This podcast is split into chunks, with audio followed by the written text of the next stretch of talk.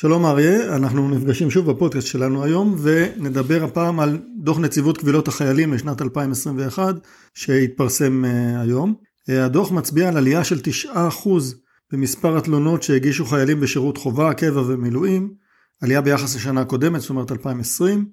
הדוח אה, עוסק במגוון רחב של בעיות ותלונות שהוגשו על ידי החיילים, תלונות שמדברות על יחס אה, אלים או התנהגות מזלזלת ולעיתים אף מסכנת חיים מצד המפקדים. 55% מהתלונות התבררו כמוצדקות, זאת אומרת לא כל תלונה מעידה על איזושהי בעיה, אבל יותר ממחצית מהן נמצאות אה, מוצדקות, זאת אומרת שמדובר בבעיה די רצינית. כשאנחנו מסתכלים על המגוון ויורדים לפרטים, זה נותן אה, הרבה מקום לוויכוח האם התלונה מוצדקת, האם החייל או החיילת אה, היו יותר מדי אה, רגישים או נפגעו שלא לצורך, האם ההתנהגות של המפקד הייתה נאותה או לא נאותה, לפעמים זה עניין של שיקול דעת או של רקע חברתי של האדם.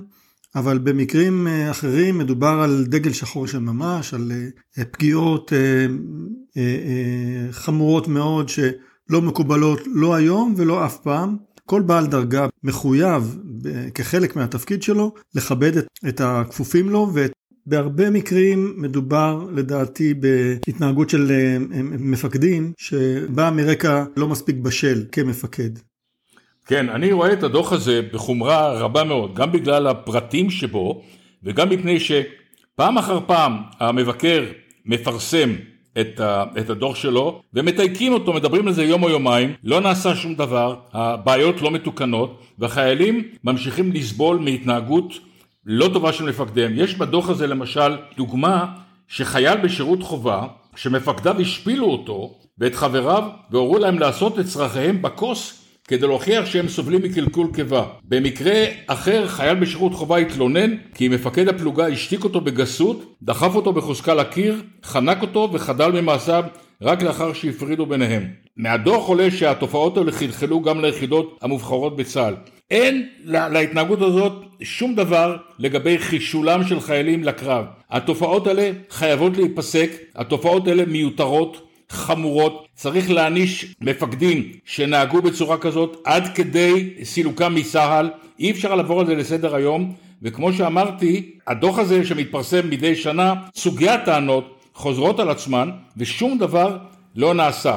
בדוח למשל מצביעים על מקרים שבהם מפקדים פגעו בפרטיות של החיילים באופן בוטה כך למשל מפקד גדוד בדרגת סגן אלוף חיפש בתיקו של חייל בעקבות חשד לשימוש בסמים ובאלכוהול. לפי הדוח המפקד עשה זאת תוך שהוא מתאר את עברו הפלילי של החייל באוזני חבריו באופן שבייש והכפיש אותו.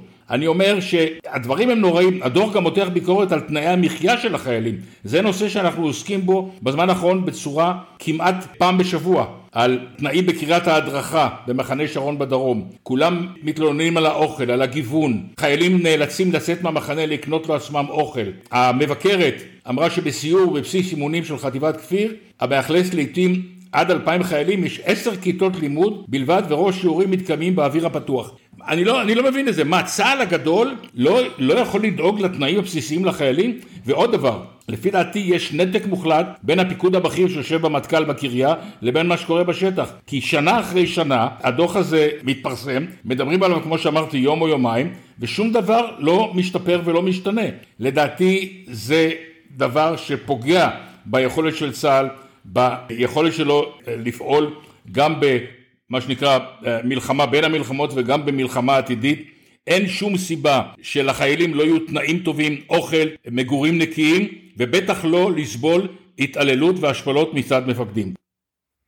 כן, בהחלט, הדוח אה, הוא שוב אה, קריאת השכמה לצבא ולמי ששולח את ילדיו לצבא. צריך לקום קול צעקה על העניין הזה, מכיוון שאין ויכוח שהחיילים צריכים להיות מחושלים, שמי שמתגייס צריך לצאת תחת לסינר של אימא ולעמוד בזכות עצמו, אין ספק בזה. אבל מעבר לזה, יחס אישי, יחס מכבד, זה דבר שהוא א' ב' בלקסיקון שלנו היום, ואי אפשר לקבל כאלה דברים שימשיכו בצורה הזאת. נמשיך לעקוב אחרי העניין הזה, ונראה לאן הדברים מובילים.